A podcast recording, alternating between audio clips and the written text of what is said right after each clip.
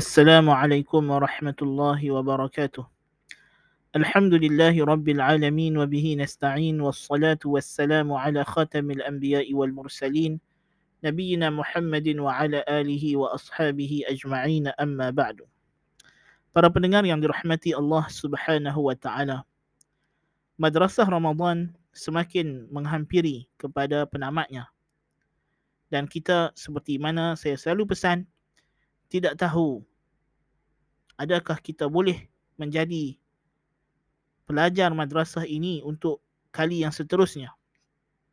Bahkan tidak ada jaminan untuk kita menjadi graduate daripada madrasah ini pada tahun ini maka gunakanlah peluang-peluang yang akhir yang ada untuk kita menampung segala kekurangan yang berlaku pada masa yang telah lalu dan kita mempertingkatkan lagi kualiti ibadah kita, kualiti taqwa dan ta'abbud kita kepada Allah Subhanahu wa taala.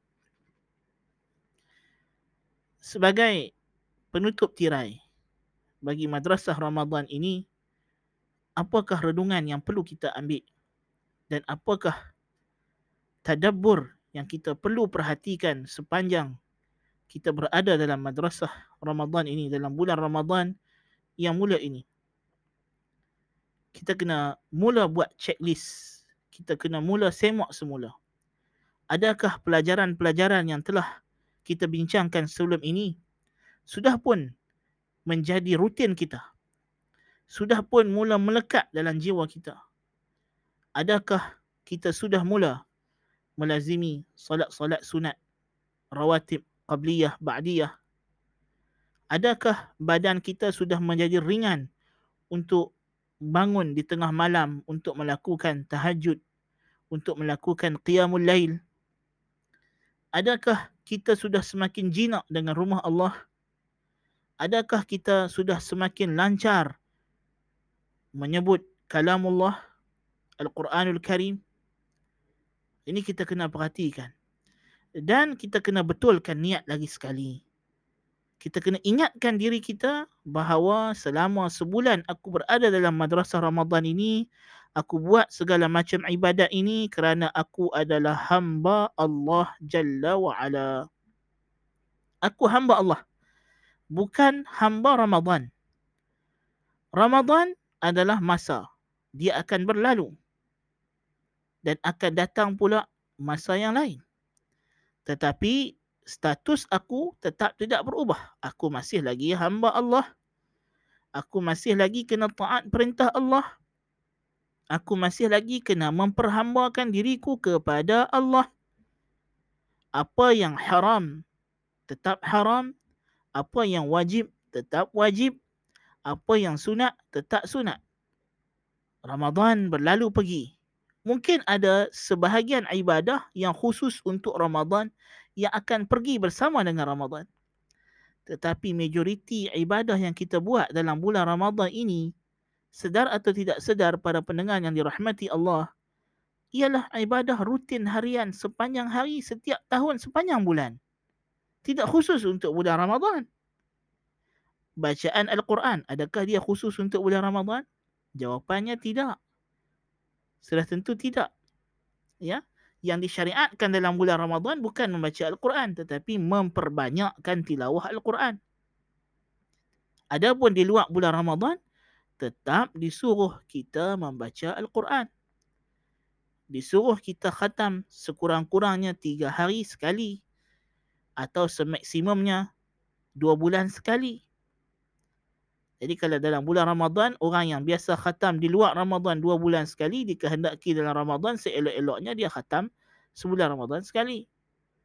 Kalau orang yang jenis di luar Ramadan, sebulan dia khatam dua kali, Ramadan mungkin dia boleh khatam tiga kali dan seterusnya. Diperbanyakkan.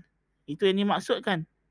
Adapun membaca Al-Quran itu sendiri ialah ibadah yang memang melazimi lisan dan hati seorang Muslim sepanjang masa sepanjang hayat dia. Tidak boleh tinggal. Solat fardu yang kita buat, adakah dia khusus untuk Ramadan? Tidak. Solat-solat sunat yang kita buat. Mungkin solat tarawih akan berlalu pergi meninggalkan kita bersama dengan Ramadan. Tetapi solat witir tidak, witir ini ibadah setiap malam. Sepanjang tahun yang tidak mampu bangkit di akhir malam disunatkan dia witir sebelum tidur. Kalau dia boleh bangun sebelum subuh, dia witir di akhir malam. Ini adalah ibadah yang melekat dengan kita sepanjang tahun bukan hanya khusus dalam bulan Ramadan. Qiyamul Lail. Qiyamul Lail bukan ibadah Ramadan. Dia ibadah setiap malam. Setiap malam digalakkan orang Muslim untuk melakukan salat sunat mutlak di waktu malam. Bagi yang mampu untuk tidur kemudian bangkit, dia buat salat sunat setelah dia bangkit. Kalau tak mampu bangkit, dia semayanglah sunat siap-siap. Sebelum lepas solat isyak, lepas solat rawatib isyak, dia semayanglah solat-solat sunat yang mutlak ini. Maka dengan itu dia mendapat pahala qiyamul lail. Mendirikan di awal malam. Bangun di waktu sahur. Adakah bangun di waktu sahur ini, kita bangun pukul 4 pagi, 5 pagi ini khusus dalam bulan Ramadan? Oh tidak. Kerana ciri-ciri orang beriman, orang mukmin ialah mereka beristighfar di waktu sahur. Waktu sahur ni waktu istighfar. Waktu mereka bangun mempersiapkan diri untuk solat subuh dan mereka solat berdoa kepada Allah Ta'ala mengisinya dengan ibadah. Cuma Ramadan special. Ibadah kita waktu sahur ni special. Apa dia ibadah kita waktu Ramadan? Makan. Tapi di luar Ramadan kita tak perlu nak makan di waktu sahur. Kita bangun, mandi, ambil wuduk, duduk atas tikar sejadah, solat sunat dua rakaat tahajud, solatlah witir sikit. Kemudian pergi ke masjid dan solat subuh macam biasa. Memandangkan sudah 30 hari sebulan dalam Ramadan ni kita dah boleh bangkit awal. Jangan kita jadikan pagi raya segala usaha yang kita dapat didikkan dan terbiah ini sia-sia. Ini adalah kerugian yang besar pada pendengar dirahmati Allah Subhanahu wa taala. So kita perhatikan sebenarnya majoriti ibadah yang kita buat dalam bulan Ramadan dia bukan ibadah yang khusus dalam bulan Ramadan. So ibadah ni takkan pi dengan Ramadan. Ingat tu. Yang tinggal yang akan berlalu pergi yang akan meninggalkan kita ialah nama bulan Ramadan. Tetapi most of the ibadah yang kita buat dalam Ramadan ni akan terus melekat dan tinggal dengan kita. Amat malanglah kepada orang yang bila Ramadan pergi, dia hantar pi sekali ibadat dia dengan Ramadan. Sedangkan ibadat itu tidak datang dengan Ramadan. Ibadat itu memang dia ada dengan dia sebelum Ramadan datang lagi. Cuma bila Ramadan datang, kita pun mempertingkatkan. Seumpama di rumah kita ada bekalan-bekalan makanan yang memang sedia setiap hari kita duk ada. Daging, ayam, sayur, semua duk ada. Tiap-tiap hari kita duk masak. Masak sedap-sedap juga. Bila tetamu mai, kita masak lebih.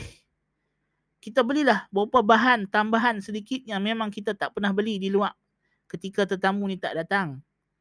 Tetapi majoriti ingredient yang ada di rumah kita memang itulah kita duk beli adakah bila tetamu ni balik kita pun bagi dekat dia nah ambil semua barang dalam peti ais saya ni bawa balik sekali dengan awak saya tak mau makan tak mau minum dah takkan lagu tu kot dah kita masih akan simpan bekalan makanan tersebut yang balik itu tetamu kita yang kita dah masak dia dah makan tapi kita akan terus menggunakan bahan-bahan makanan yang ada dalam peti ais kita kita akan terus masak macam biasa, makan macam biasa. Itulah dia. Ramadan tetamu yang akan pulang. Tak apalah, biarlah dia pulang. Tetapi keberkatannya, didikannya, tarbiyahnya kekal dengan kita. Dan rutin ibadah yang kita duk buat semasa Ramadan yang memang ia rutin seorang mukmin, seorang muslim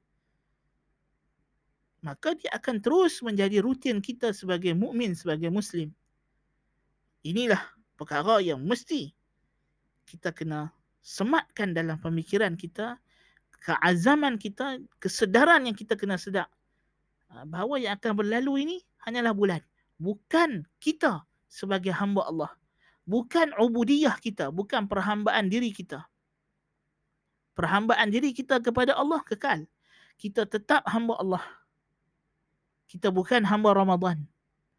Kita masih terikat dengan undang-undang Allah Jalla wa'ala. Bahkan, bahkan, para pendengar yang dirahmati Allah, ibadat puasa yang kita buat di bulan Ramadan ini, adakah dia khusus dalam Ramadan? Puasa bukan Ramadan saja.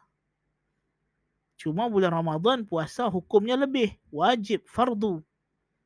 Tetapi puasa itu akan datang balik dua syawal nanti. Dia tak lari lama. Puasa habis Ramadan sebulan ni, puasa hanya akan cuti sehari sahaja. Satu syawal saja. Masuk dua syawal, disyariatkan balik untuk kita puasa. Dan puasa-puasa lain. Hari Isnin, Khamihnya, puasa tiga hari setiap bulan, hari putihnya. Dan macam-macam puasa tu ada. Subhanallah. Dan Allah subhanahu wa ta'ala di antara limpah perkenan rahmatnya kepada kita. Dia tak pernah mengosongkan mana-mana bulan daripada ibadah, daripada fadilat. Lepas Ramadan berlalu, masuk syawal. Syawal ialah bulan haji. Bermula daripada syawal ini dipanggil Ashurul Hajj. Bulan-bulan haji. Dan kita bersiap sedia untuk menyambut kedatangan satu lagi musim ibadah, pesta ibadah yang lebih besar. Iaitulah Ayyamul Ashr. Kita sekarang berada pada Layalil Ashr, malam yang sepuluh. Tetapi berakhir yang malam yang sepuluh ini, kita sudah pun kena bersiap sedia untuk menyambut hari yang sepuluh pula. Satu sampai sepuluh Zulhijjah hari yang paling afdal untuk beramal di sisi Allah Subhanahu wa taala. Hari yang kita nak kena pulun dan gelut pula buat ibadah. Allahu akbar kabira. Masya-Allah. So, hakikatnya kita tidak akan habis sebagai hamba Allah. Maka inilah sebagai penutup di hujung Ramadan ini kita kena sedarkan diri kita perkara ini. Bahawa aku beribadah adalah untuk Allah Subhanahu wa taala dan aku akan kekal begitu sebagai hamba Allah. Sampailah aku kembali menghadapnya sebagai hamba yang dia redai dan aku meredainya. Semoga kita diberkati oleh Allah Subhanahu wa taala أقول قولي هذا وأستغفر الله العظيم لي ولكم. سبحانك اللهم بحمدك أشهد أن لا إله إلا أنت أستغفرك وأتوب إليك.